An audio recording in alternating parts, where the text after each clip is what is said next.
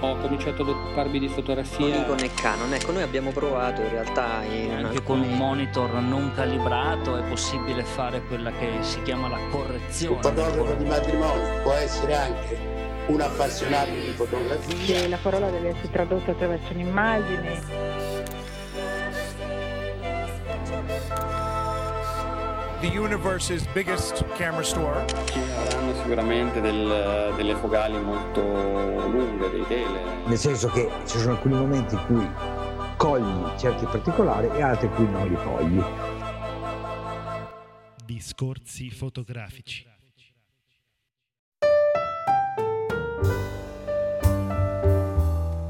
Ciao a tutti e bentrovati per questa nuova puntata del podcast di discorsi fotografici, una puntata in cui l'intervistato sarà un fotografo molto famoso, Tony Gentile, e sarà uno dei fotografi che parteciperà al Nettuno Photo Festival. Ciao Federico, ciao.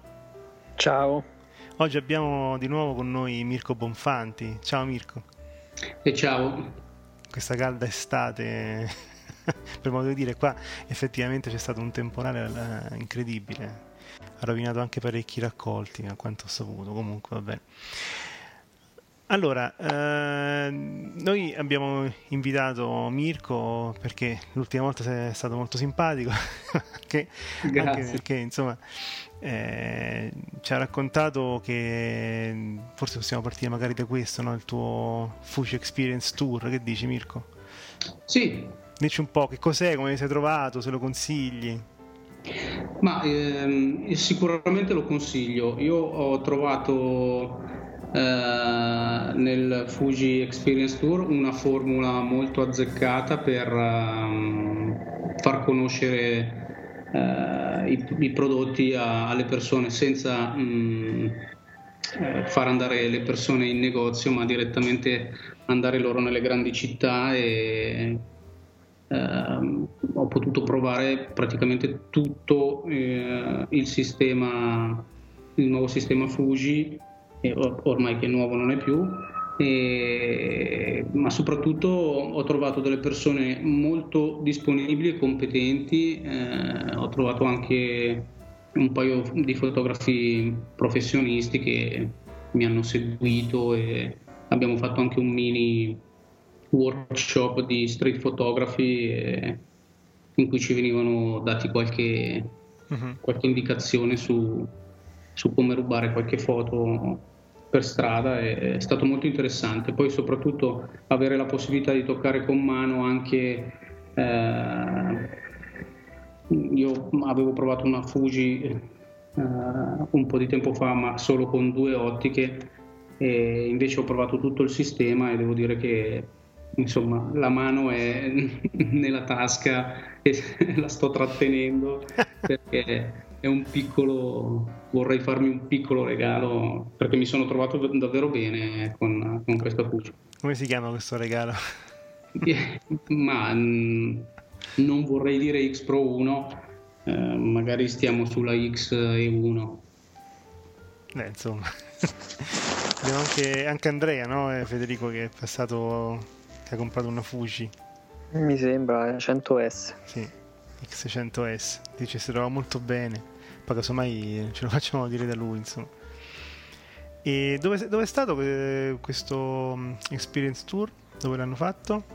Ma ehm, vicino, vabbè, io sono stato a Torino mh, perché mh, sono- ho, preso, ho preso l'occasione per andare a visitare due mostre che c'erano proprio in, in centro città, eh, la retrospettiva su Capa e eh, una mostra su Elliot Irwit e anche quelle per chi è della zona consiglio vivamente di andarci perché sono anche allestite molto bene. E, però ha girato tutta Italia, nelle grandi città c'è stata. Quindi eh, potremmo anche verificare il programma, no? Eh, o è finito? No, è finito, è finito. Ok. Hanno, fatto, hanno aggiunto delle date a Milano, due date a Milano oltre, oltre le date concordate perché c'è stata molta richiesta. Questo Federico, diciamo, cozza un po' con quello che abbiamo visto no, al Photoshop in cui Fuji effettivamente era come se non ci fosse. Ma evidentemente hanno puntato, cioè forse il, sai, questo è il segmento italiano, è il mercato italiano e all'estero avranno altre scadenze. Sì. Oppure mi sembra che loro hanno iniziato anche a pensare eh, a fare un tour in giro per l'Italia, eh, portando proprio tutte le loro macchine per farle conoscere, cioè un nuovo modo per eh, ehm, avvicinare le persone ai prodotti Fuji. Sì, forse è più efficace, insomma, no? della classica fiera. Alla fine, diciamo, un po' si è ripresa in questo modo, ecco, perché noi eravamo rimasti un po' male, effettivamente, non- tutti quelli che hanno partecipato, insomma, Beh, detto. poi vabbè, noi abbiamo visto, eh, abbiamo visto il, il Photoshop, l'abbiamo visto solo di venerdì, poi magari sabato e domenica hanno dato il massimo. Sì, infatti, eh, dovremmo sentire che... Adesso, no- adesso non me lo ricordo com'era, eh, però eh, bisogna dire questo, cioè noi siamo stati solo il venerdì e magari eh, hanno puntato, so- mi ricordo che era tutto sotto vetro, Sì, venerdì era tutto sotto vetro. No, ma ricordo anche le lamentele degli addetti ai lavori che non avevano potuto provare nulla. Ma secondo me è una cosa fondamentale. Io ho avuto mm, più di sei ore a disposizione per provare le apparecchiature e non ho eh, fatto la fila per, per provarle, non ho fatto la fila per cambiare gli obiettivi e non so, io trovo una formula mm, vincente, anche perché sono macchine che hanno eh, bisogno di essere capite almeno mm, Sì. per qualche ora, perché la- la- prenderla in mano, fare una foto, insomma, rivela un po' poco del, del sistema. Ormai è così, perché con tutte queste cose che hanno messo eh, nelle nuove mirrorless o nelle fotocamere reflex di oggi, insomma, di- sì, la prendi, scatti, però anch'io ho avuto di- questo tipo di difficoltà, ne so, al Canon Day piuttosto che da altri posti, perché c'è poco tempo, no? Fai Sì, sei cose. pressato. sì. Bene, eh, Federico, mm, mm, andiamo avanti. Diciamo tra i va- vari argomenti quale vogliamo scegliere. Ma allora, innanzitutto curiosa il, il fatto che Nikon forse ehm, sta pensando di entrare nel mondo eh, degli smartphone. Infatti. C'è una bellissima, un bellissimo editoriale di Giulio Forti che è il, ehm, il direttore di Reflex.it che poi abbiamo anche intervistato e che ha fatto un- per l'appunto questo editoriale perché il ehm, Makoto Kimura che è il presidente Nikon Corporation a Bloomberg Business Week una settimana fa circa praticamente si è lamentato del crollo che hanno avuto eh, come Nikon penso anche gli altri immagino eh, nel settore cioè loro non riescono più a vendere cioè hanno avuto un tracollo del 44% Accidenti. e poi ha fatto una lista di, di come questo 44 è più o meno eh, composto facendo um, dando dei dati aggregati in pratica tra reflex, CSC, compatte eccetera come esportazioni verso l'Europa eccetera eccetera. E, mm, Diciamo che hanno un target che comunque rimane sempre inferiore rispetto di vendite inferiore comunque a Canon di circa 4-5 milioni di, di non so adesso dollari immagino Eh sì, beh. e, e quindi loro in pratica vorrebbero creare questa era la notizia un prodotto che cambierà il concetto di fotocamera ma che potrebbe non essere una fotocamera per cui potrebbe essere una radio potrebbe essere Sì. qualsiasi cosa. Il problema è che gli smartphone, gli smartphone sono entrati all'interno della. cioè sono il mezzo più immediato per eh, fare eh, foto immediate. Sì, sì, sì. eh, E non posso pensare, cioè non posso credere che le persone utilizzino, eh, cioè di fronte alla scelta se acquistare una reflex o uno smartphone, preferiscano lo smartphone. Cioè, va bene se la scelta è con una compatta, allora quel segmento posso comprendere che va, va a morire ma non- sinceramente non ci credo che un- una persona che vuole fare fotografia eh, a un livello, a una, cioè vuole, da amatore vuole diventare qualcosa di più, utilizza sempre lo smartphone. Questo qui per me, diciamo che forse per mio avviso dovrebbero iniziare un po' tutti quanti a eh, limitare le offerte concentrandosi su dei prodotti eh, vincenti con eh, determinate caratteristiche dove non ci sono degli step intermedi troppo vicini tra di loro. Questo è un, questo è un rimprovero che io muovo soprattutto a Nikon perché effettivamente tra una D3002 e una D7100 eh, dentro ci hanno messo la D5002 e, sì, e adesso anche nel settore delle compatte è così eh, e, adesso, e adesso addirittura dopo che abbiamo avuto modo di provare la D7100 e abbiamo visto cos'è che manca e già nel quello che mancava ci rendevamo conto che è ovvio che uscirà una D400 o come la chiameranno o comunque mm-hmm. la sostituta della D300S per cui eh, cioè, alla fine hai 4-5 modelli che raggruppati con differenze di 150 euro l'uno dall'altro quando potresti creare fondamentalmente un prodotto unico Infatti, noi lo vediamo anche mh, da... Come da... era una volta poi esatto, sì, sì, lo vediamo anche da tutte le mail che ci arrivano con mi consigliate questo, questo, questo, tutte fotocamere molto vicine fra loro e a volte è anche difficile no, dare un consiglio perché davvero spesso si somigliano, anche che ne so, stesso segmento ha marche diverse. Eh, invece prima non era così, hai ragione tu. In un certo senso, chissà se sia una mossa vincente, ma boh, a me non piace. Io poi tra l'altro già l'avevo detto, perché questo fu un, stato un errore che ha fatto Canon con quella macchina fotografica quadrata. Mm-hmm. Che ha un rapporto, mi sembra, di 4 terzi preciso anche nelle dimensioni fisiche, oltre che nel sensore. E mh, mm, praticamente cioè, molto, avrebbe più senso eh, che un brand importante iniziasse a fornire una tecnologia migliore per un prodotto già esistente, già affermato sul mercato, piuttosto che crearne uno nuovo, perché comunque poi eh, cioè, fai conto che Nikon entra nel mondo degli smartphone.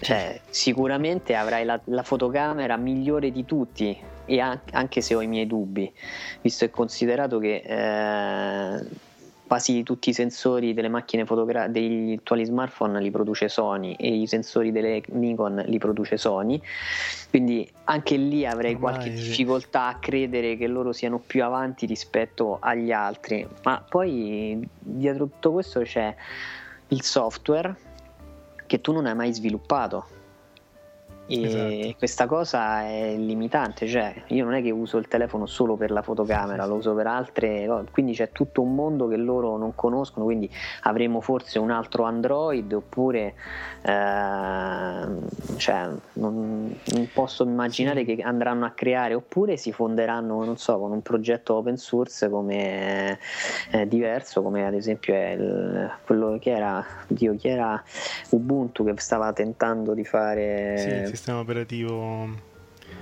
Sì sì sì Ubuntu. Non mi ricordo come si chiamasse. E eh. no, sì sì sì. Ho capito. La...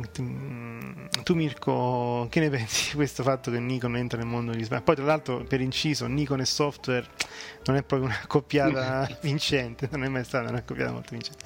Eh Mirko No, non so, da, da, da, puro fotografo che mm, fa fatica anche a fotografare con lo smartphone, eh, non, non apprezzo molto queste voci, non so, le trovo veramente mm, voler introdurre qualcosa di nuovo mm, per essere comprato, non perché effettivamente eh, serve alle persone o, o dà un contributo nuovo alla fotografia. Questo è il mio giudizio.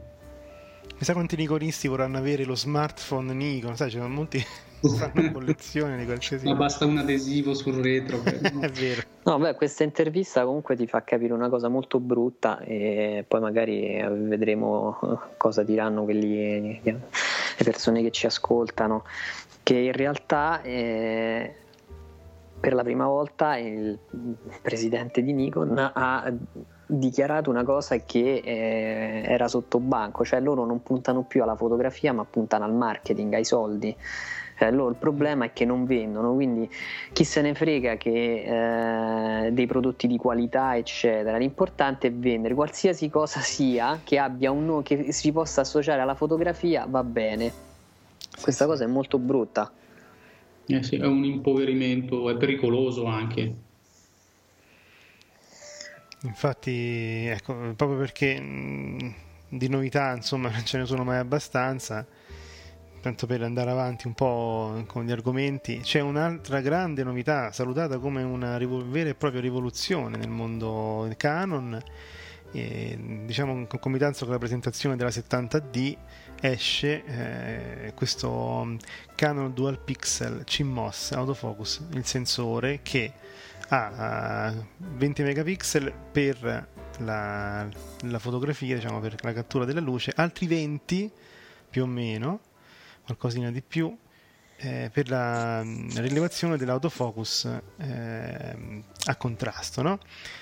In pratica la grande rivoluzione sta nel fatto che adesso quello che avevamo sulle reflex diciamo come eh, sensore per l'autofocus diciamo nella parte superiore no? del, del mirino adesso è integrato, oltre ad avercelo comunque, è integrato anche nel sensore dove l'immagine effettivamente viene registrata e questo permette di avere un autofocus molto veloce per il video, ma anche per le fotografie se utilizziamo il live view eh, per, eh, mettere, eh, per inquadrare lo scatto per girare il video. E questo tipo di progetto non è totalmente innovativo, se ne hanno già parlato, però Canon l'ha integrato. Ecco, anche se noi siamo un po' allergici a tutti no, questi cambiamenti, a salutare le, le, rivoluzioni così come vogliono che facciamo, forse la 70D effettivamente è, un, è una bella fotocamera, no? Federico tu che dici? Ma sì, rispetto al segmento che portano avanti da un po', ehm, hanno un po' rotto la tradizione, cioè era quella in pratica di aggiornare solo il numero, aumentare un po' i megapixel, dare qualche, portare invece di avere un 4 millesimo a un 8 millesimo, mettere il doppio display e quindi hai fatto il segmento a decina. Stavolta pare che ehm, hanno puntato su qualcosa di importante. Il problema è che questa tecnologia adesso la, la in, implementeranno, pare, secondo un rumor, anche su una nuova mirrorless Ah, c'è una nuova mirrorless Canon? Sì, la M diventerà il modello base e quindi entreranno in questo, cioè faranno uscire questa nuova fotocamera mirrorless che avrà questo, questo tipo di sensore, sembra. Lo stesso, immagino. E spero anche il mirino. sì. Perché altrimenti faranno, secondo il mio parere, faranno un, un altro un altro flop come la EOS M perché personalmente io non riesco a, a tenere la macchina lontana dagli occhi e guardare un monitor e, che mette a fuoco per me non, non lo so, lo trovo una cosa ah, poco naturale. Questo mm, so che, so che, voi siete, cioè magari tu Federico, forse eh, avete Sony Nex? Guarda, secondo me è una questione di forma della macchina, nel senso che su, questo, su queste macchine così mh, mm, non mi crea problemi. Con l'Alfa 58 eh, invece è molto fastidioso, cioè nel senso che effettivamente avere il mirino è molto più comodo e dover premere un bottone per disattivare il, l'LCD o per vederlo solo nel, nel mirino è, è una cosa un po' così, cioè bisognerebbe essere il bottone per attivare l'LCD, non per disattivarlo. Certo. E, però ti devo dire, quando uso le macchine così piccole, cioè molto compatte, eccetera, avere il display è molto più bello e più facile. La Nex 6 eh, che aveva il mirino è utile quando c'è tanto sole, è stato, mi è stato molto utile, però mh, per il resto era molto fastidioso. perché comunque c'hai sto mirino in un corpo troppo piccolo, il, problema è che non, non riesci a gestirlo bene. Sì, con impugnatura e tutto. Ma io comunque questo problema del sole lo vedo anche per queste reflex che fanno i video. No? La 70D è, viene presentata effettivamente come molto innovativa ed è vero, però è chiaro che se vai a girare eh, a luce del giorno e devi guardare in un monitor che comunque diventa piccolo perché tu allontani no? la fotocamera da, dagli occhi, la tieni con le mani e così via come fai veramente a capire se in quel momento quello che interessa a te sta a fuoco, cioè a seguirlo sempre e così via è un po' eh, un, un, cane che si morde la coda in un certo senso. Poi devi più che altro sperare no? che la fotocamera reagisca sempre bene alle varie sollecitazioni. Certo, io provengo da un'esperienza terribile con la D300S in questo senso e ho smesso di affidarmi all'autofocus della, della iView per quanto riguarda girare il video, quindi imposto tutto in manuale, una profondità di campo abbastanza eh, sufficiente e poi spero che non si muova troppo il soggetto, ma molto spesso accade che non, sia, non, sia, tutto a fuoco come, come avrei voluto io. Ecco. Quindi ben venga un qualcosa che ti aiuta, però eh, avere la pretesa di controllare in ogni momento quello che succede forse è un po' troppo pretenzioso. Non so, mm, tu Mirko fai, fai uso di video, comunque hai comunque un'attrezzatura che te lo permette.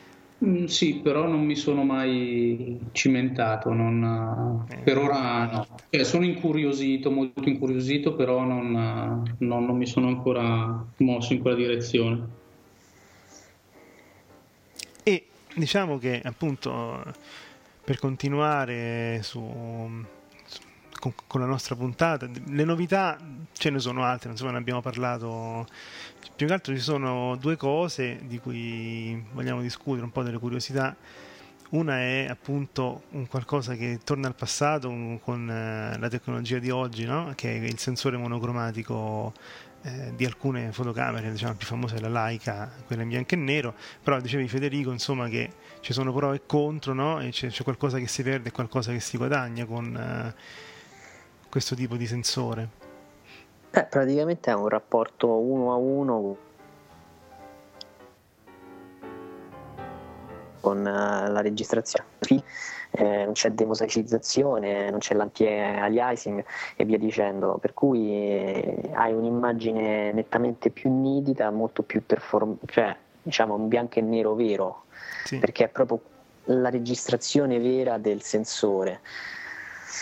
Eh, diciamo che devi diventare un bravo fotografo, e, mm, nel senso che gestire la luce in quel modo diventa molto più complicato perché con un sensore con filtro, se hai ad esempio un clip, uh, hai un clip molto probabilmente spesso il clip è su un canale solo e non su mm. tutti mm. e tre, quindi puoi con gli altri due andare a recuperare nella andare a recuperare il taglio con un, un sensore del genere non lo puoi più fare per cui devi essere molto bravo a scattare l'immagine presumo che anche gli obiettivi dovranno essere differenti però si possono mettere i filtri come si faceva una volta no? adesso si può rimettere il filtro rosso quello arancione no? Sì, io secondo me per chi fa bianco e nero, cioè questo argomento mi intriga perché sto sempre apprezzando di più la fotografia in bianco e nero. E di fatto avere una macchina monocromatica ti costringe, cioè primo, eh, il primo step è quello di passare da uno zoom a un'ottica fissa Dopodiché avere una macchina del genere eh, significa passare da una realtà a colori a una realtà in bianco e nero, cioè uno si deve figurare l'immagine in bianco e nero prima di scattarla. Esatto. E che è un lavoro ancora più complesso. E per cui io stavo dando un'occhiata a queste macchine, mi sono reso conto di, di questo grande vantaggio e del fatto che comunque c'è questo limite mentale per cui perdi il colore mentre nell'altra soluzione guadagni anche il bianco e nero. Sì, io ecco penso questo che eh, sono un po' in bilico, non so, dopo sentiremo anche Mirko che ne pensa.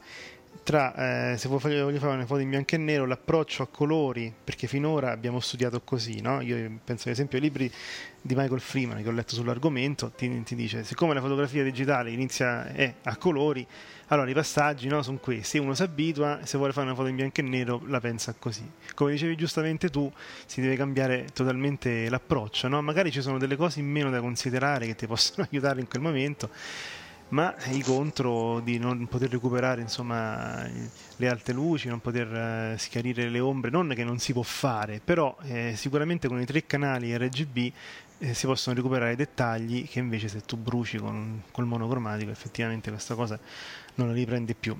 Poi, per carità, la foto bianca e nera anche un po' bruciata è pure bella, questo è tutto un discorso estetico che non voglio affrontare però effettivamente anche a me intriga il fatto di avere qualcosa che ti scatta solo in bianco e nero, che ti costringe, no? in un certo senso. Magari all'inizio sarà pure difficile, però se ti abitui, dopo un po' vedi e pensi in questa dimensione come fanno tutti quelli che scattano a pellicola in bianco e nero, insomma. Ma in pratica effettivamente cioè, si torna un po' indietro, con una macchina del genere non hai più possibilità di errore eh, sì. Cioè la foto deve essere perfetta sì, sì. quando la scatti e questa cosa è veramente bella perché significa riave- riappropriarsi di, un, di, una tecnica e quindi di sviluppare la creatività in maniera differente. Cioè la creatività si arricchisce in questo senso, mentre visto che tanto dopo lo posso recuperare, posso fare questo, cosa eccetera, eh, la creatività eh, si muove in, su un altro piano, sì. secondo me un po' più sterile. Non lo so, purtroppo costano ancora troppo queste macchine. Però magari fra un po'. Ecco Mirko, tu che ne pensi di questo, di questo bilico no? tra scattare a colori e oppure ti intriga, intriga, anche a te insomma questa cosa? Sì, sì, moltissimo. Io sono un amante del bianco e nero e concordo con voi che sia molto molto difficile eh, previsualizzare nella testa una fotografia in bianco e nero prima, prima di averla scattata. Eh, però molte, molte delle mie fotografie sono, sono, in bianco e nero e devo dire che col tempo sono, sono riuscito a impossessarmi un po' di, di, con dubbi risultati a volte, però della tecnica di, di, di pensare una fotografia in bianco e nero. Eh, certo è che, come diceva Federico, con una macchina come la, come la Monochrome eh, devi essere tecnicamente perfetto. E ti, ti lascia proprio penso pochi, pochi margini di, di recupero e, e, insomma devi essere completamente padrone della tecnica. E io per esempio eh, so che magari sto facendo un paragone un po' azzardato, ma quando ho provato, scusate se ritorno sull'argomento, ma quando ho provato la Fuji, eh, io nel mirino lasciavo l'effetto bianco e nero, perché nella fotografia di strada Mm, riuscivo a concentrarmi di più uh, nel mirino con, uh, con, l'immagine in bianco e nero senza farmi distrarre dai, dai colori, stando attento magari a, a, ai punti di luce, a, ai chiaroscuri. E questo, una volta che ho scaricato le foto, insomma, sono, sono, stato contento dei risultati. Cioè, ne hai visto un reale vantaggio, insomma, no? Sì, sì, sì, sì, anche se questo non vuol dire pensare alla foto in bianco e nero perché la stavo guardando, sì, perciò è, è, un aiuto, diciamo. Uh-huh. Beh, però... Io ho una filosofia differente all'approccio. Siccome vedo il mondo ogni giorno a colori, allora tanto vale fare almeno le foto in bianco e nero. è vero. È una buona pensata questa qui. Quindi comunque Mirko tu scatti in bianco e nero ma sempre in digitale però. Sì, sì, sì, sì. sì, sì. Oh, eh, un'altra curiosità di cui volevamo parlare, e su questo magari poi sentiremo anche il parere del nostro amico Cristiano Testa, visto che se ne sta costruendo una, eh, con eh, le stampanti 3D che insomma stanno prendendo piede sia perché eh, si possono avere a prezzi ormai diciamo così abbordabili, sia perché si possono anche costruire, infatti il nostro amico sta costruendo. Comunque, con queste stampanti 3D il concetto è relativamente semplice, si può stampare praticamente di tutto perché fa appunto degli strati eh, successivi, quindi taglia l'oggetto in 3D in tantissimi piani e poi piano piano li ridisegna partendo dal più basso. C'è chi ha fatto una uh, fotocamera funzionante è una fotocamera a pellicola, è una fotocamera che ha uno, uno scatto di un sessantesimo di secondo, quindi si, la stampante ha anche, ovviamente non, non tutta la, la, macchina fotografica, i vari pe- pezzi sono stati stampati e poi ovviamente montati a mano.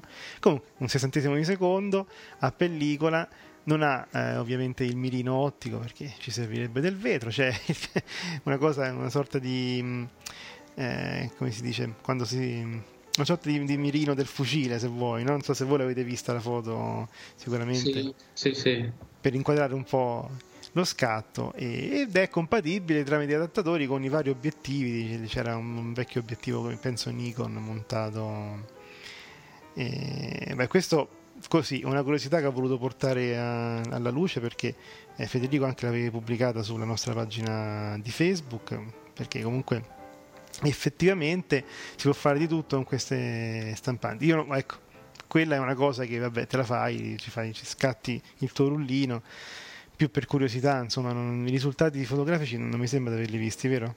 Non ci sono. No, non no, mi c'è pare. qualche foto. C'è qualche foto? Sì, su internet c'è qualche ah, okay, foto. E... Non so quell'articolo, insomma, che abbiamo letto. Che hanno un sapore un po' vintage. non sono male. Infatti, no, ci sono anche preoccupazioni relative a queste stampanti 3D, possono, c'è chi ci ha fatto delle pistole funzionanti e quindi ognuno può avere la sua pistola, eh, sfuggendo così al controllo, no, se vuoi, eh, delle leggi sulle armi, non... ma questo è un dibattito che non vogliamo ovviamente affrontare qui. Portiamo questa curiosità, andatevela a vedere anche voi, è facile da trovare, insomma è stata pubblicata su vari siti di fotografia, così come sulla nostra pagina Facebook.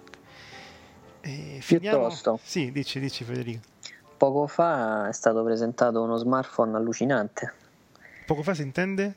Eh, poco fa, proprio poco fa, a New York è stato presentato il Lumia 1020 che sul dorso ha una lente, eh, c'è scritto Pure View ah. Zeiss 41 megapixel, è un Windows Phone 8 presentato da Nokia L'hanno fatto allora alla fine. Eh, l'hanno fatto, praticamente sostituisce l'808 che aveva però il, um, aveva il sistema operativo Nokia, il Symbian. E stavolta l'hanno implementato invece un, su un Windows Phone e vedremo perché sono 41 megapixel. E mi sembra che la dimensione del telefono sia più o meno in linea con gli altri Lumia e vedremo. C'è una, una, lente Zeiss a 6 elementi con apertura f2.2 e anche un bellissimo stabilizzatore ottico di immagine. Io non so, cioè questo qui praticamente c'è il doppio di una 5D Mark III in pratica. Sì. già era successo una volta che Nokia aveva lanciato un telefonino con tanti megapixel all'epoca diciamo erano tanti adesso non ricordo quanti fossero però si, si ritorna un po', no? A questa, ma poi un sensore così piccolo, mamma mia. Voglio... Considerato che questo telefono negli Stati Uniti verrà venduto in abbonamento a 299 eh, dollari, mi pare. Mm-hmm. In abbonamento. In abbonamento. Beh, adesso non so come funziona il mercato americano. Da noi dovrebbe uscire a settembre, però effettivamente qui si tratta di avere un telefono eccezionale sotto eh, tutti i punti di vista. Sì, sì, a me subisce anche la lente a 6 elementi, insomma. Un'ottica Zeiss, sì. eh, un sensore da 41 megapixel sarebbe molto bello che qualcuno di un tipo eh, iFix, eh, iFixit eh, smontasse per darci un po' eh, le caratteristiche tecniche. Un sistema operativo che secondo me è molto bello. Sì però qui eh, magari mi scontro con, eh, le, con le persone che invece stanno sono pro Apple e basta o pro Android. E, um, per cui vedremo. Non, non penso che avremo modo di provarlo. A Mirko neanche lo chiedo perché tanto lui ci ha appena detto che lo smartphone. No, ma mm, dopo questa notizia penso che venderò la mia reflex perché sì. comincia a tirare un po' le cuoia. ma guarda, sì, approfittane perché insomma, almeno hai anche lo smartphone che ci fa le foto. Comunque, bei, bei, risultati se ne vedono in giro di fotografi che riescono a tirare fuori il massimo anche dai telefonini, per cui è una bella sfida. Oh, anche se se uno ne parte un po' così con contrario, io pure non sono affatto un appassionato, però si, può, si possono ottenere dei bei risultati, diciamo così. Anche l'idea è simpatica. E sì, sì, sì, sì, noi abbiamo mm, eh, sia io che Federico separatamente e Mirko attualmente in questi ultimi giorni stiamo eh, provando, diciamo così, abbiamo provato, Mirko sta provando la D7100 di cui eh, uscirà la recensione, video recensione a breve sul nostro sito, sulla pagina di YouTube e su Facebook. Chiaramente e io più che altro, più che parlare della D7100, volevo sapere se eh, Mirko aveva riscontrato diciamo gli stessi nostri pro e contro di questa fotocamera. Quindi non ci siamo messi d'accordo prima adesso è tutto in diretta diciamo così. Non so Mirko se puoi già dirci qualcosa che ti è piaciuta e non ti è piaciuta vediamo se è la stessa che abbiamo trovato noi. Ma posso dire che in linea di massima eh, la macchina mi è piaciuta. Eh, mi è piaciuta soprattutto per um, per la resa del file finale, ma mh, mm, non ne avevo dubbi perché eh, credo che questa generazione di sensori eh, proprio, mh, mm, sono proprio riusciti e eh, la resa finale del file è, è ottima sia a livello di, di, dettaglio sia a livello di, eh, di gestione di contenimento del, del rumore e anche come assolutamente gamma dinamica. Penso che uh, Nikon sia uh, in questo momento ancora avanti uh, rispetto a Canon. E l'unica cosa che mi lascia perplesso è, è il fatto che questa, questa macchina per, viene venduta anche in kit con un 1805 che però mm, non, non, non la spreme affatto. Eh, ci troviamo a, ad avere una macchina mh, mm, con, che rende un dettaglio per essere una PSC un dettaglio notevole eh, però chi vuole eh, sfruttare in pieno queste caratteristiche deve dotarsi di lenti di un certo livello perciò non è più eh, da considerare secondo me la spesa del, del corpo in kit, ma eh, è necessario comprare delle lenti di qualità. E, mh, mm, un'altra cosa che mi ha mh, mm, sorpreso in positivo è l'autofocus. Eh, però forse il difetto che ho trovato più grande è eh, il limitato buffer eh, nello scatto continuo Mm. Sì, è poi evidente. Eh, sì, sì, sì. È, è, imbarazzante anche. Beh, se, se scatti in RAW, diciamo. sì, sì. se si scatta in RAW si riempie abbastanza in fretta e la macchina arranca.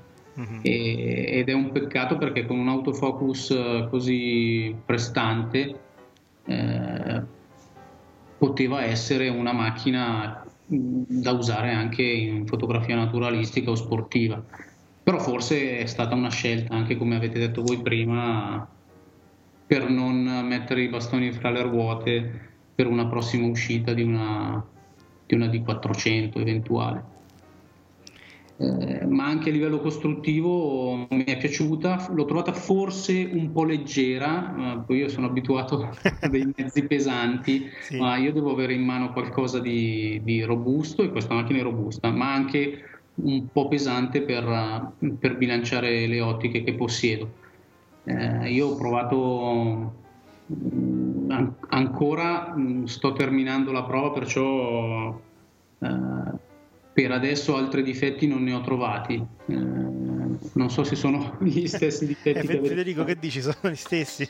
Ma io la macchina eh, l'ho provata un solo, no, due giorni, due volte a distanza di una settimana anche perché eh, in realtà la, la, recensione l'hai curata tu ed è giusto dirlo, sia eh, quella scritta che quella video.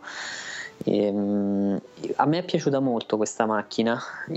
Su, sulla nostra pagina Facebook ci avevano chiesto se acquistarla o no. Addirittura mi sembra su YouTube una persona ci ha chiesto se acquistare una D90 oppure se acquistare una D3200. Il nostro amico Guglielmo ci ha chiesto, ehm, ci ha detto che voleva cambiare la D90 e cosa prendere. Beh, io aspetterei ancora se, qualcuno, se uno ha un budget perché se, ah, secondo me esce la D400. E e ci saranno quelle piccole cose che mancano alla D7100 che è una macchina eccezionale. Una macchina eccezionale innanzitutto perché ha una qualità dell'immagine meravigliosa e il fatto lo testimonia semplicemente perché c'è un processore a 14 bit. Per cui immaginatevi che prima, eh, cioè adesso abbiamo 16.384 livelli, contro i 4096 delle macchine che arrivano fino a 12 per cui sono eh, quadruplicati i livelli. Significa che l'esposizione è quasi non dico uguale a quella dell'occhio umano ma il range eh, stiamo intorno a, agli 8 livelli di, di differenza.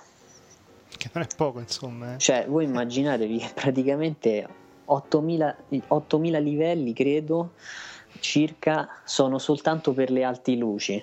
Mm. Dopodiché da 4.000 in 2 si va dai mezzi toni alle ombre, mentre prima praticamente solo 2.000 erano ehm, dedicati alle, alle, alte luci e il resto praticamente l'altra metà, il 50% mezzi toni e ombre, l'altra metà le luci, per cui eh, avere tanti bit è importantissimo e eh, le immagini che ho messo non sono ritoccate perché c'è Giuseppe Maio che ehm, non mi ricordo eh, ah per la recensione dello Zeiss del, eh, sì, del 21 mm Zeiss. Io gli avevo mandato lui mi ha risposto cioè però complimenti perché avete comunque lavorato molto con la maschera di contrasto. Ecco no non abbiamo lavorato con la maschera di contrasto. Quello che vedete è proprio il, la resa eh, della D800 e dello Zeiss. E questa è la stessa cosa che è avvenuta con il, il, um,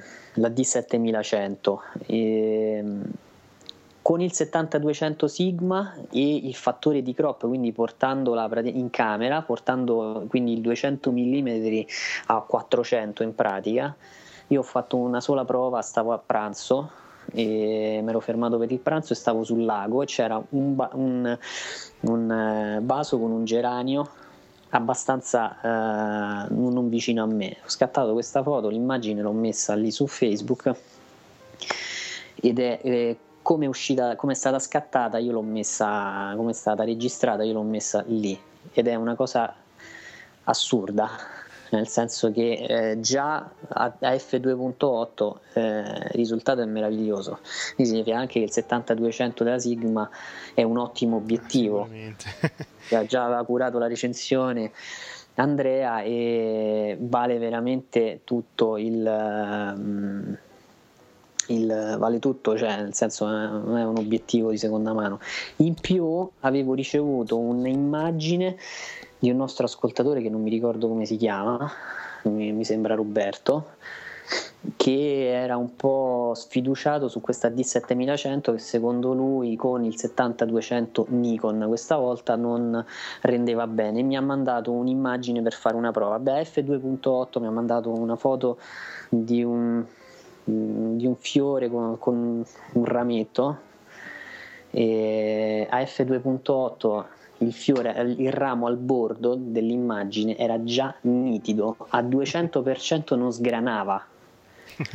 Quindi voi immaginatevi che cosa è questa macchina.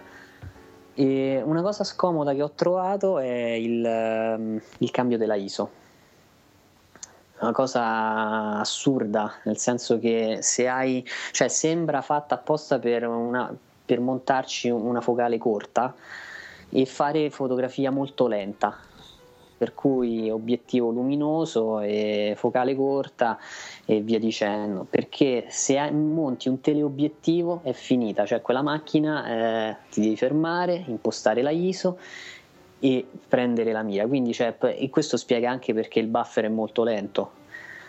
Non è assolutamente pensata per fare una fotografia veloce, è una fotografia lenta, proprio lenta perché pure tu l'avrai notato, cioè il bottone della ISO messo lì di lato sì, no. con, con, un teleobiettivo. Scomodissimo. Eh? Scomodissimo. Sì, sì, cioè è ingestibile. Poi tra l'altro eh, io in contemporanea ho avuto una Sony, cioè dove il bottone della ISO ce l'avevo a un centimetro dal bottone di scatto, a un millimetro dal bottone di scatto e cambiare la ISO addirittura poi se te lo ricordi Mirko tu hai fatto la Alfa 99 mi sembra c'è il mirino digitale, sì. cioè tu vedi il mirino, vedi già le impostazioni eh, di un menu. Così dovrebbe essere. Cioè tu hai questo, cioè io provenivo da questo, a un certo punto cercavo il bottone della ISO e ho detto ah no caspita sta di qua e lì ho detto no, questo, questa è, è una... È una una scemenza madornale, a meno che ovvio. Non, non, l'hai, non, l'hai, pensata perché deve essere proprio lento, cioè proprio col cavalletto e ti metti lì, gestisci tutto Oppure quanto. perché ormai tutti scattano ISO automatici senza più preoccuparsi, no? Poi per il resto comunque sì, eh, e poi concordo sull'obiettivo, cioè è una cosa boh, veramente... Sì, no ehm, compratevi il solo corpo e spendete anche di più per un'ottica anche diversa perché la macchina eh, perde tantissimo quell'obiettivo. Guarda, basta già un 18200 VR2 eh, che ho provato per vedere una differenza abissale. Si spende un po' di più, però se volete una lente tutto fare, quella è perfetta. Però chiaramente con le ottiche fisse non lo batte nessuno, insomma. Secondo me questa macchina è molto comoda per, uh, per chi vuole fare come secondo corpo da mm. abbinare a una D800. Sì, sì, assolutamente. E comunque se state pensando di spendere una cifra intorno a quella andate sul sicuro, cioè questa macchina è bella, veramente bella, sì. rifinita, robusta, eh, sicuramente non prendete i parametri di Mirko in quanto a pesantezza, perché lui la piomba è un uomo robusto, quindi... eh, finiamo, sì, anch'io diciamo concordo in tutto, soprattutto su questa cosa dell'obiettivo. Poi sentirete insomma le varie considerazioni anche nelle recensioni. Finiamo con un po' un tocco di Amarcord, eh, che ci sta, ci sta tutto. Eh, oggi Federico ha pubblicato sulla pagina di Facebook appunto una foto che ricorda no? il fascino antico delle diapositive, anche se c'è, tuttora c'è chi lo fa, non, non, stiamo accusando nessuno insomma, di essere antico, però comunque sia il grosso, no? eh, è ormai perduto, però non, non, delle diapositive in sé quanto, no, Federico, di qualcosa in particolare.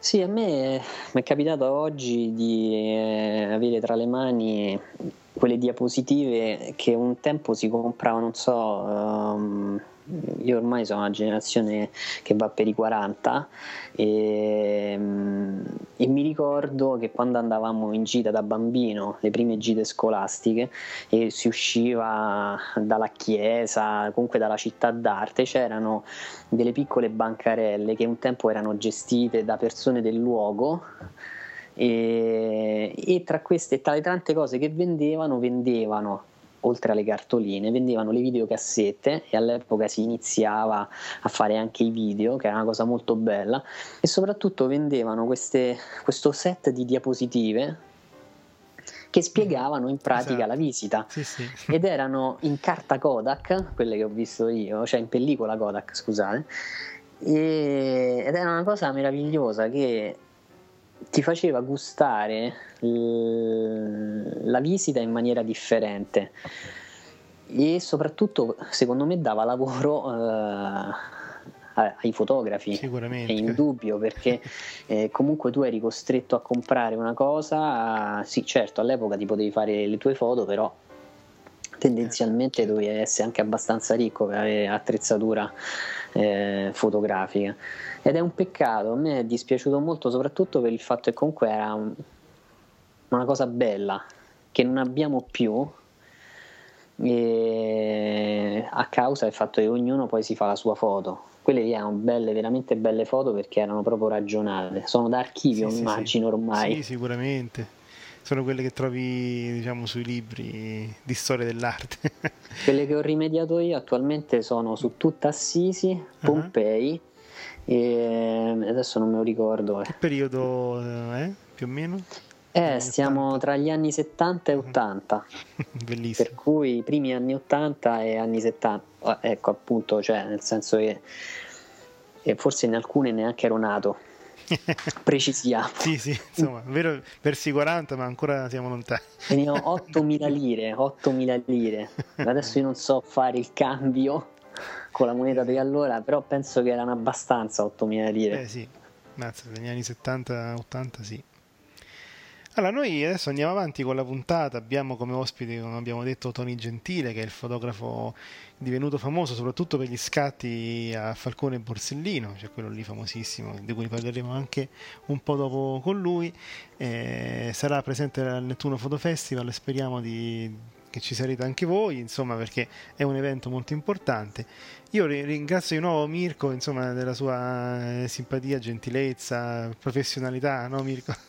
Grazie a voi, è sempre un piacere essere ospitato, grazie mille. A chi lo dici? Allora, noi andiamo avanti con la puntata.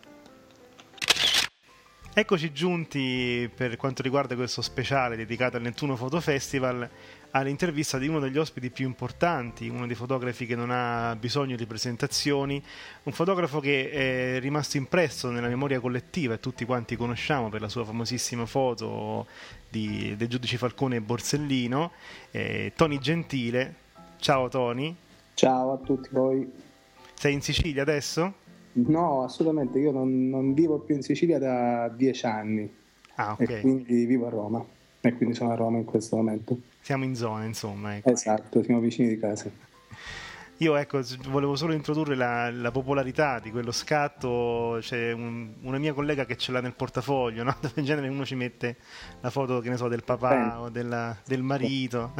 sì, non è la prima persona insomma, a cui sento fare questo riferimento qua. Mi dicono molti questa, questa cosa qui, che è molto, in realtà è un fatto molto curioso, no? perché tu nel portafogli porti la foto dei parenti, ma e sono diventati quasi dei parenti.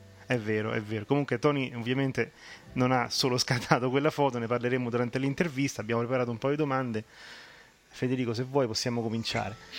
Sì, ciao Tony. Allora ti chiedo subito se puoi raccontarci la tua personale storia della fotografia.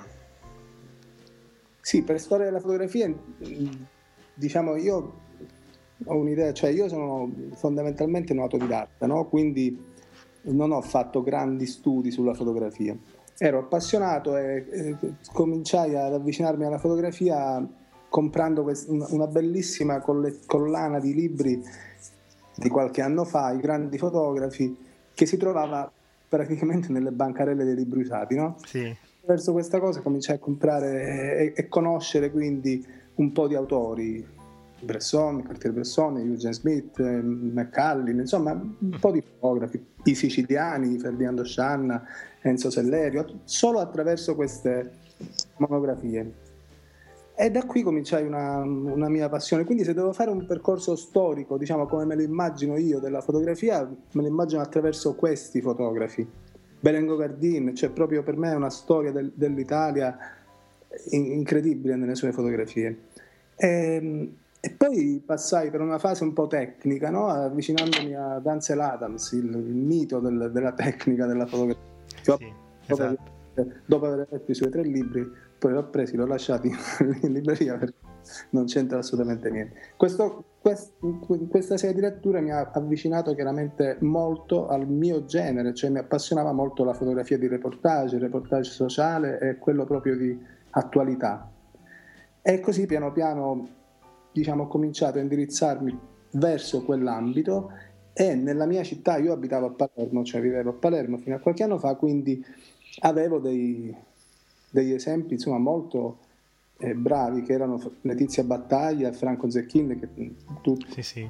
veramente conoscete tutti voi che, che ascoltate in questo caso e, ehm, e loro sono stati un grandissimo esempio eh, io ero molto giovane, loro già lavoravano da, da, da, più tempo, però insomma sono stati degli elementi fondamentali nella mia costruzione così di un percorso storico e poi ho cominciato a lavorare e da lì insomma è storia insomma, abbastanza attuale, no? ho cominciato a lavorare insomma, molto velocemente su, su certi argomenti e quindi non ho più studiato. insomma, è vero che lo studio non finisce mai, però uno deve pure lavorare, altrimenti di solo studio. Una, sto- una mia storia della, fotogra- della, fotografia la racchiuderei nell'ambito di questi fotografi, del reportage puro eh, che mi hanno sempre appassionato. Ecco, infatti Tony Gentile è famosissimo per molti suoi reportage e appunto la prossima domanda è proprio legata un po' al protagonista di, del reportage, cioè il fotografo. Il fotografo di reportage molto spesso sembra essere relegato no, a semplice strumento dell'informazione, sì. un mezzo attraverso cui scatti la notizia viene trasmessa. In realtà non si prescinde dall'umanità di chi si trova a fotografare spesso eventi tragici o comunque importanti. Quanto ha influito sul tuo percorso personale ciò che hai raccontato con i tuoi scatti, Tony? Ma io, intanto devo premettere che sono eh, consapevole anch'io che la fotografia di reportage, un certo genere di, proprio di fotografia di attualità, di cronaca, è considerata dal, da, dal diciamo dalla, dall'ambiente accademico no? della fotografia è considerata un po' di serie B, non c'è dubbio. E non sono artisti quelli che fanno il, lavoro, il, mes- il, dire, il mestiere che faccio io, sono dei fotografi. Uh-huh. Tre altri sono artisti. Eh, però eh, la, la, la cosa secondo me fondamentale è che le foto che noi facciamo le vedono tutti, mentre le foto che fanno sui libri di fotografia le vedono pochi Purtroppo pochi perché libri se ne comprano pochi, se ne producono di meno, è difficile. Questo è un fatto negativo decisamente, però la diffusione delle foto che noi facciamo è dappertutto, la mattina al bar tutti sfogliano il giornale e vedono le mie foto, eh, pochi sfogliano i libri di fotografia, eh, le mie come quelle di tantissimi, tantissimi altri colleghi. Quindi è vero che la fotografia di reportage, di cronaca, di attualità è eh, diciamo considerata diciamo, meno importante, però è sicuramente quella più diffusa. La gente conosce i fatti, le storie, le persone attraverso le foto di questo genere. E quindi già questo secondo me è una cosa molto importante a cui tengo molto. Insomma, Assolutamente. Con, con, la gente. Io non credo di, essere, di avere diciamo, subito o che il mio lavoro abbia subito un'influenza in base alla mia personalità. Io ho iniziato intorno ai 25 anni eh, sono stato catapultato molto velocemente dentro un mondo di giornali, di fotogiornalismo. Ero, avevo appena cominciato, cominciavo a capire i meccanismi e già a Palermo succedevano delle cose incredibili. Mm-hmm. Avevano chiaramente un interesse internazionale e quindi lo scopo, eh, l'obiettivo era fare foto, fare foto, fare foto, produrre, produrre, produrre e mandare foto ai giornali.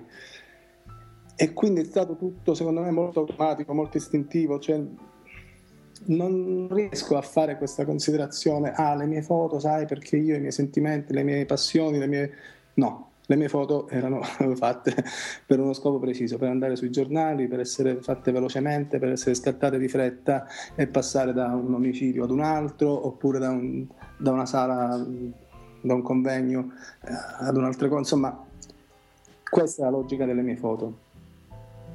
Sì, diciamo ecco, però il fatto di trovarti lì eh, ha influito su di te per quello che riguarda tutto ciò che non è fotografia? Era un po' questa anche la domanda, sì, no? Il rapporto al contrario, sì, diciamo mm. certamente perché ti rendi conto, insomma, di... chiaramente io, ho, ripeto, per chi non lo sapesse, ho vissuto a Palermo e ho lavorato a Palermo nei primi anni nel periodo delle stragi, insomma un periodo molto particolare in cui i fatti violenti erano all'ordine del giorno e, e chiaramente queste cose influiscono. Poi io sono palermitano, quindi è un certo rapporto con la mafia e con le cose le vivi eh, più da vicino mm. e ti crei certamente una coscienza, ti crei una, un, un'idea delle, delle, cose. E certamente anche le mie foto in questo caso secondo me hanno contribuito alla mia idea, a quella che è la mia idea della vita che passo oggi ai miei figli, del, dell'antimafia, della legalità e di tutte queste cose qua. Quindi eh, inevitabilmente il mio lavoro penso che abbia contribuito, il mio lavoro poi anche di giornalista, perché la logica fondamentale di chi fa il lavoro che facciamo noi è quella di essere giornalisti e credo che influisca molto, influenzi molto comunque la, tua personalità. Sì, questo sì. Ascolta Tony, ehm, sappiamo che un pizzico di fortuna aiuta, soprattutto nel caso dei reportage. Sei mm. d'accordo? Può fare la differenza in alcuni casi? Sono d'accordissimo e, e sicuramente fa la differenza. La, la, la, fortuna è diciamo, un elemento fondamentale che fa la differenza. Però non bisogna dimenticare che non viene la fortuna a bussarti a casa, tu stai lì a guardare un film e dici oh guarda eh, vai lì che forse fa... No, devi essere sul posto, eh, devi rischiare, devi, devi provarci, devi capire qual è la storia che può funzionare. Quindi sul posto poi un pizzico di fortuna o una buona dose di fortuna è sempre importante perché sono tante le cose, non è tanto fortuna, è a volte casualità del, dei fatti che si mettono in, in, un certo modo, però la devi aiutare la fortuna. E quando, se, se, ad esempio io faccio riferimento al mio lavoro attuale, però uh-huh. può capitare che stai ore, ore e ore sotto la pioggia per fare una cosa e devi essere sempre concentrato al massimo, la, la concentrazione al massimo, perché altrimenti nel momento in cui arriva il momento di quella frazione di secondo in cui devi fare la foto, se non sei concentrato, la fortuna non ti aiuta, chiaramente. È chiaro, sì, non basta, insomma. Non va, non è... No, Assolutamente. Non è, è, quella cosa in più eh, che sta dopo il fatto che tu hai fatto professionalmente molto bene il tuo lavoro e probabilmente se sei fortunato lo fai ancora meglio. Sì, perché poi molti, molti pensano che il fotografo di reportage eh, sia un fotografo che ha una, una, macchina con una raffica veloce e basta, diciamo, no? Eh no, cioè, no c'è questo perché, rischio. Anche perché i grandissimi fotografi di una volta non avevano neanche esatto. le macchine veloci. Eh, vabbè, vogliamo parlare di Robert Capa, insomma. Quindi eh, non avevano le macchine veloci, avevano tanti altri problemi, rischiavano tantissimo, come si rischia adesso, e non è assolutamente sufficiente. Io, io non sono un, eh, un, nostalgico della fotografia, di quelli che pensano che ah, l'analogico, ah, che era bello così. Assolutamente no. Però penso che mh, la fotografia è, è bella, quando è bella è bella e non ha importanza come l'hai fatta, con che macchina, con che cosa, non è importante. Una buona foto è una buona foto, eh, a fuoco, sfocata, mossa, non mossa. Una grande foto è una, è una buona foto e basta. Non vado a vedere tutti quegli aspetti che secondo me sono un po' malati, no? A volte sì, è vero. Perché no, no, perché sai l'analogico, eh, la poesia, non c'è. no, c'è. Per me per me c'è una buona foto e non mi interessa come l'hai fatta. Ecco, solo questo è un dibattito lunghissimo, però eh, fondamentalmente siamo d'accordo. Ecco. Il mio pensiero. Allora, eh, sul tuo sito tonigentile.it possiamo ammirare scatti, alcuni proprio famosissimi, oltre allo scatto famoso di Giudici Falcone e Borsellino di cui abbiamo già parlato, ce ne sono anche altri che io ho visto e che ricordo benissimo. Ecco, eh, nei campi del reportage di notizie, di sport, di intrattenimento. Eh, quando non lavori invece pratichi altri generi di fotografia? Io quando, la domanda è quando non lavori? ok. Eh, no, no, non, l'ho ancora, una, non so ancora rispondere a questa domanda, però eh, diciamo in linea di massima io ho dei progetti che, extra lavorativi no? che mi piace tenere no? in mente perché tengono, eh, diciamo, alimentano un po' il tuo cervello però non riesco mai a concluderli, non riesco mai a portarli avanti, no? proprio per questo fatto che il lavoro comunque mi assorbe veramente tanto, per cui quando eh, riesco a staccare mi dedico molto insomma, a riposarmi, alla famiglia e queste cose qua. Quindi diciamo in linea di massima mi piace avere l'idea, eh, sapere che ho dei progetti che cerco di portare avanti così, ma non, ehm, non sono assiduo frequentatore que- della fotografia extra lavorativa.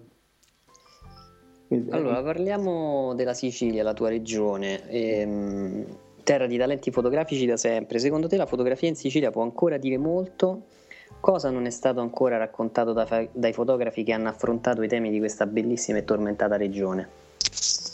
Ma io penso che la, la, la fotografia può dare e dire tanto dappertutto, non, non, solo in Sicilia. La Sicilia è vero che ha avuto in passato, insomma anche adesso ci sono dei bravissimi fotografi, insomma eh, tanti bravi fotografi.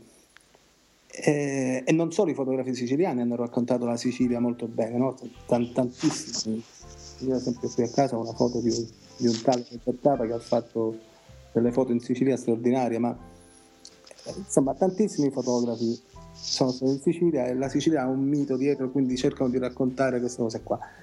Io non credo che sia stato raccontato tutto, credo che anche perché insomma, le cose cambiano, cambia tutto, cambia il mondo, cambiano le persone, cambiano eh, le culture e quindi la Sicilia, come tutti gli altri posti, è ancora meritevole di essere raccontata in, in tantissime sfaccettature.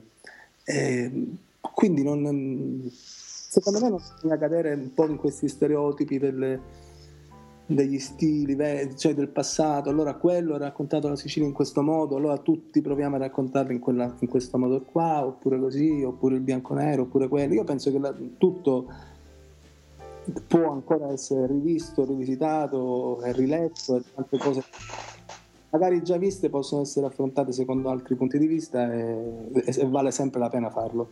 Quindi invito un po' ai giovani fotografi eh, siciliani per l'appunto e non di dedicarsi a questo. Ne conosco alcuni molto bravi tra l'altro.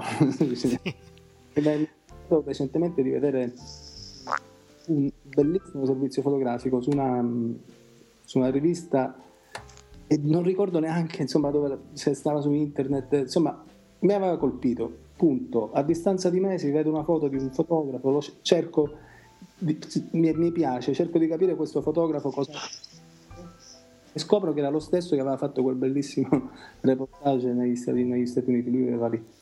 E ah. capitano, dico l'altro, fermi tutti, prendo il telefono subito, lo cerco, io e tu ci dobbiamo incontrare perché tu sei bravissimo, mi piace molto, insomma, mi piace il rapporto con i giovani, in questo caso lui è un bravissimo fotografo, eh, Gianni Cipriani. Ah, beh penso che lo conoscete probabilmente, sicuramente, ma è giovane, ecco, lo, lo, lo, cito proprio per questo fatto dei giovani fotografi e adesso è ritornato appunto a lavorare in Sicilia. Per me è straordinario, è veramente bravo e mi piace quando ci sono bravi fotografi. Nel caso specifico, eh, esserci in contatto, insomma, cercare di scambiarci qualcosa. Allora, visto che questa, tu sarai ospite del Nettuno Fotofest e noi ci incontreremo a Nettuno, ti chiediamo, come chiediamo a tutti quelli che intervistiamo su questo argomento, dal punto di vista proprio della condivisione di esperienza no? e della crescita individuale, fotografica e non, insomma, quanto sarà importante secondo te il Nettuno Fotofestival e il suo programma? Guarda, io devo essere sincero, non ho vissuto le edizioni precedenti del, del festival perché non lo conoscevo Casualmente sono entrato in contatto con, eh, con, Lisa, che è praticamente una specie di vulcano. Sì. eh, questo entusiasmo con cui lei fa le cose straordinario. Io stavo facendo una mostra a Catania, lei era lì a Catania, ha visto la mia mostra e niente, è venuta fuori una cosa. Forse sta sbagliando persona, non sono io a cui devo rivolgere, ma vabbè, insomma, quindi credo che appunto per questo e per il programma che ho visto, le varie personalità premiate, credo che debba essere invece un'occasione veramente importante e di grandi scambi di, tra, tra, tra, le persone, insomma tra i professionisti che frequenteranno questo, eh, questo festival, ma anche tutta l'altra gente, eh, perché ho scoperto negli ultimi tempi, pensavo che di no, però insomma che gli appassionati di fotografia sono veramente tanti. Io non credevo, pensavo... Sì, sì. Eh, forse affascinante, però è molto duro. E io l'ho sempre considerato una cosa insomma, molto faticosa, per cui non, non, pensavo che la gente si appassionasse alla fotografia. Non lo dico quasi scherzando, perché io in fondo sono un grande appassionato di fotografia.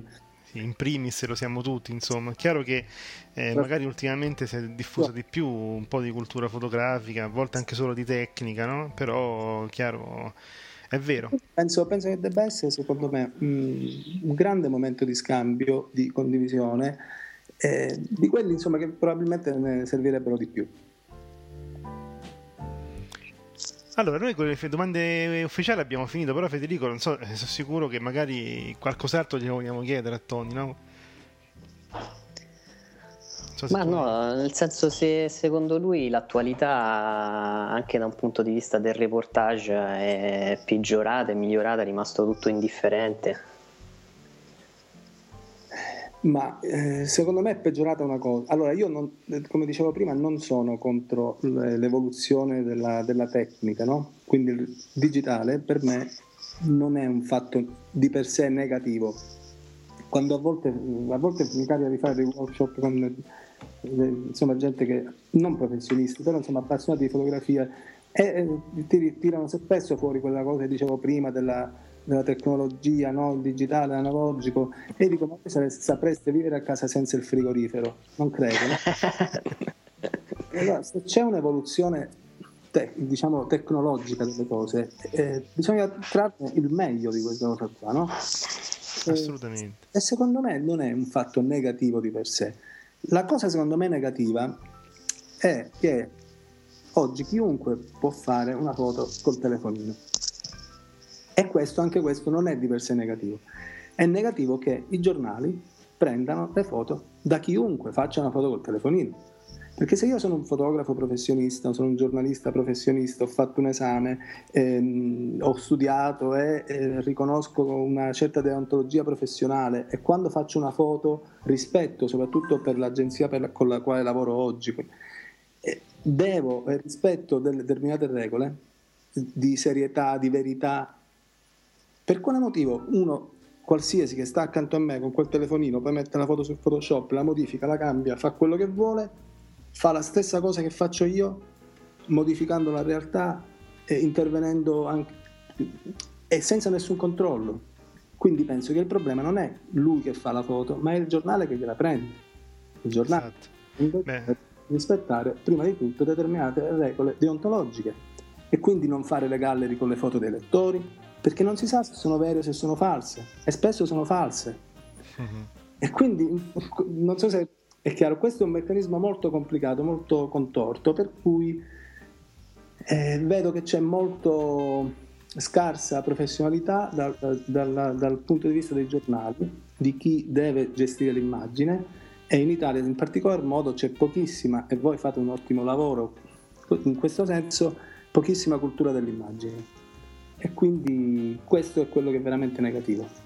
Sì, ma non sei ovviamente il primo professionista che si lamenta di questa cosa nei confronti dei giornali. Purtroppo è anche un problema di, no, di mm, sensibilità della redazione, è chiaro. Sì, esatto. Perché poi decidono loro, no?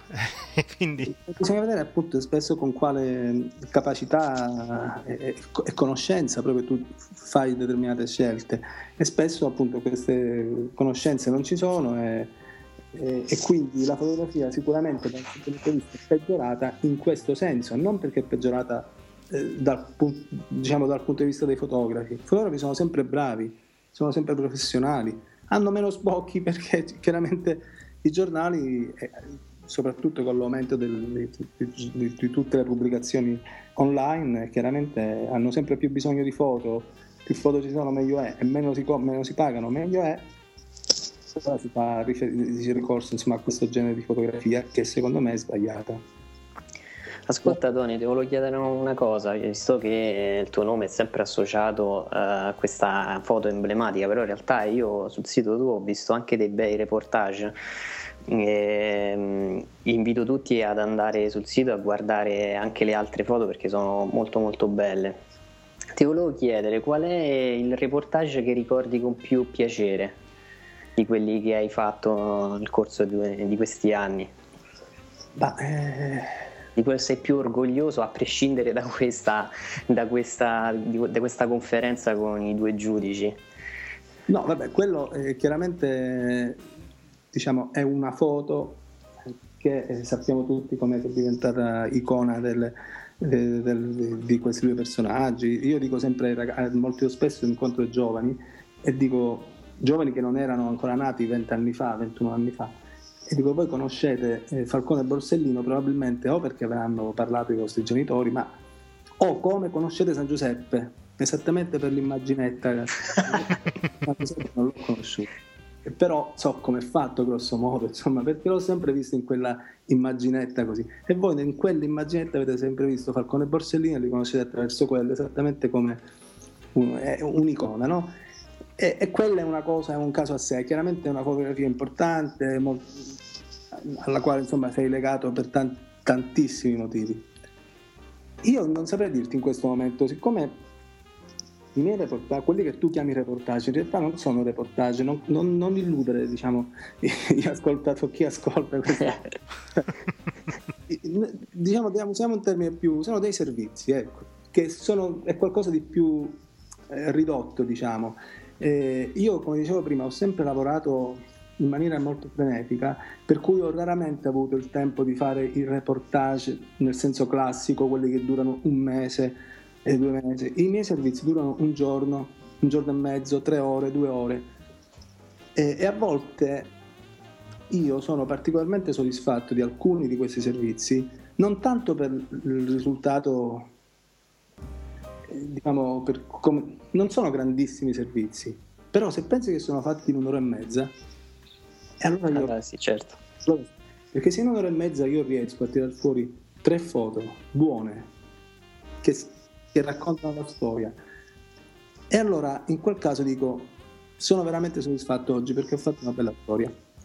E per, ultimamente ho fatto qualche storia, qualche cosa di più sulla crisi, quindi ho approfondito un po' il tema, avvicinando anche l'argomento degli squat occupanti, oppure mi sono dedicato proprio la settimana scorsa, è uscito su, su, su Reuters questo servizio su sul, sul, diritto di cittadinanza, quindi ho fatto una cosa un po' sparsa per l'Italia, sono a Palermo, a Roma, a raccontare un po' dal punto di vista dei bambini questo problema della di, di attualità e magari que- cioè, bene o male sempre sai l'ultimo servizio a cui lavori è quello che ti dà più o meno soddisfazione ecco.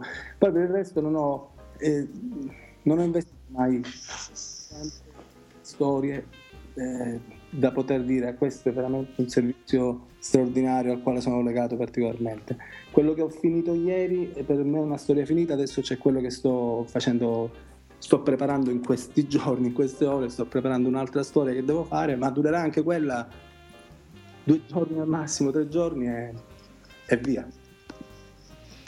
Ascolta Don, io guardando il tuo sito no, eh, mi sono reso conto che chiaramente eh, spazi in tanti generi, come abbiamo già detto, di reportage, dallo sport alla moda, alla notizia vera e propria, anche a dei reportage diciamo più eh, statici se vuoi, no? più ragionati eh, come quelli che hai fatto in Sicilia. Allora noi spesso sentiamo che eh, soprattutto i fotografi più giovani o chi si avvicina per la prima volta un po' seriamente che dicono voglio diventare fotografo di sport oppure sì. voglio diventare fotografo di giornalismo e sembra che, che ognuno di questi rami abbia bisogno di una super specializzazione e non si può diciamo così spaziare non so che cosa ci può dire riguardo a questo eh, rischio di, essere, di non essere modesto in questo in dai questo. dai fallo. no. fallo te lo puoi permettere dai no no no nel senso che eh, allora probabilmente è vero quello che, che dicono molti no? molti provano a specializzarsi in un settore e diventano molto bravi in quel settore, ma non, magari se poi tu casualmente un giorno li sposti da un'altra parte, non è detto che siano altrettanto bravi facendo un altro genere di fotografie. Il eh, problema o la, be- la straordinaria bellezza, secondo me, del lavoro che faccio io con la Reuters è quello che dobbiamo essere capaci di fare tutto eh, ma non tutto a distanza di, vabbè, sai, per due mesi faccio questo, poi dopo due mesi mi fermo un attimo e poi mi dedico ad un'altra cosa. No, in giornata, eh, la mattina fai, stai come ieri, non so, 5 ore davanti a casa di Berlusconi aspettando che lui uscisse per fare una foto e magari appena ho finito quello vado a fare una partita di calcio da qualche parte oppure parto per andare all'isola del Giglio dove c'è eh, la Concordia che si è schiantata. Eh, oppure ancora un servizio appunto come tu dicevi di moda, oppure un servizio sugli squat, ecco, cioè qualsiasi cosa in qualsiasi momento della tua giornata. Il che significa? Non solo una certa capacità mentale di eh, elasticità e di potersi modificare da un momento all'altro, significa comprendere la storia che stai andando a fotografare, capire subito cosa devo andare io a fotografare lì e, che, e avere un'idea quanto più chiara possibile della foto che dovrai tirare fuori. Uh-huh.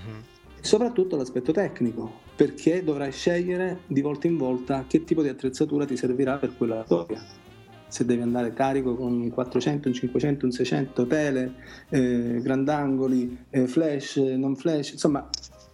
Ora, questa cosa che per molti è riduttiva perché non siamo no, perché noi siamo specializzati veramente siamo bravi a fare tutto.